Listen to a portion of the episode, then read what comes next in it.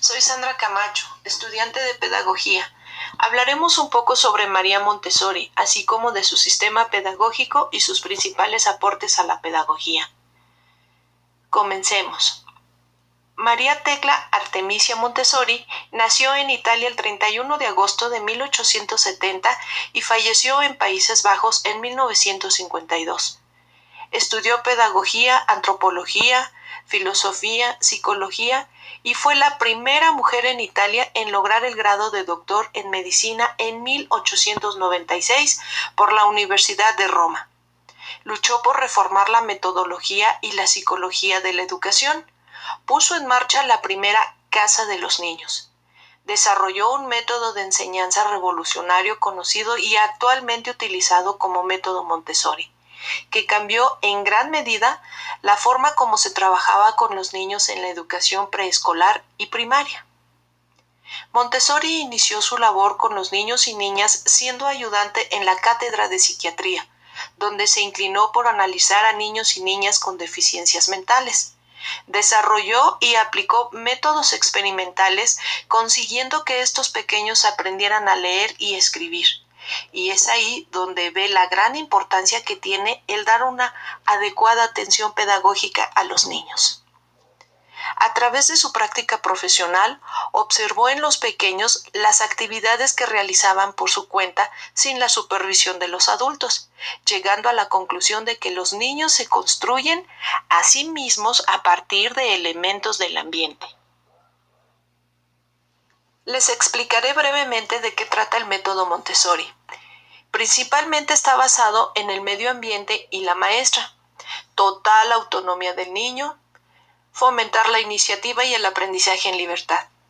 Se centra en el desarrollo y la madurez social del estudiante, en lugar de basarse en el aprendizaje homogéneo y estandarizado, en donde se pone énfasis en la evaluación, los exámenes o los cursos académicos. En cuanto al medio ambiente, tenemos que éste debe ser preparado cuidadosamente para el niño, diseñado para fomentar su autoaprendizaje y crecimiento, para que desarrolle sus aspectos sociales, emocionales e intelectuales y responda a las necesidades de orden y seguridad sin la asistencia y supervisión constante de un adulto. Deben ser espacios simples, bonitos y ordenados, luminosos y cálidos, que incluyan plantas, arte, música y libros, organizados en áreas de trabajo, equipadas con mesas adaptadas al tamaño de los niños y áreas abiertas para el trabajo en el suelo. Estanterías con materiales pertenecientes a dicha área de desarrollo y organizados de manera sistemática y en secuencia de dificultad. En cuanto al rol del adulto o maestra como guía del niño, dará a conocer el ambiente en forma respetuosa y cariñosa. Será un observador consciente y estará en continuo aprendizaje y desarrollo personal.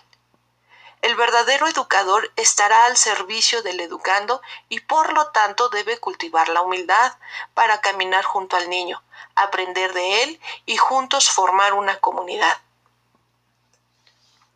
María Montessori hizo importantes aportes a la pedagogía, dentro de los cuales tenemos que fue una de las fundadoras de la Escuela Nueva. Cambió el concepto de, del alumno pasivo por alumno activo.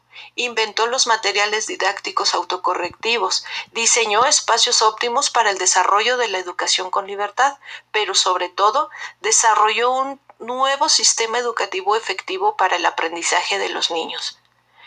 Para mí el método Montessori es uno de los más completos, pues abarca todos los aspectos educativos a cubrir de un educando, como son la libertad, estructura y orden, énfasis en la naturaleza y la realidad, apreciación de la belleza, autoconstrucción y desarrollo psíquico y vida responsable comunitaria.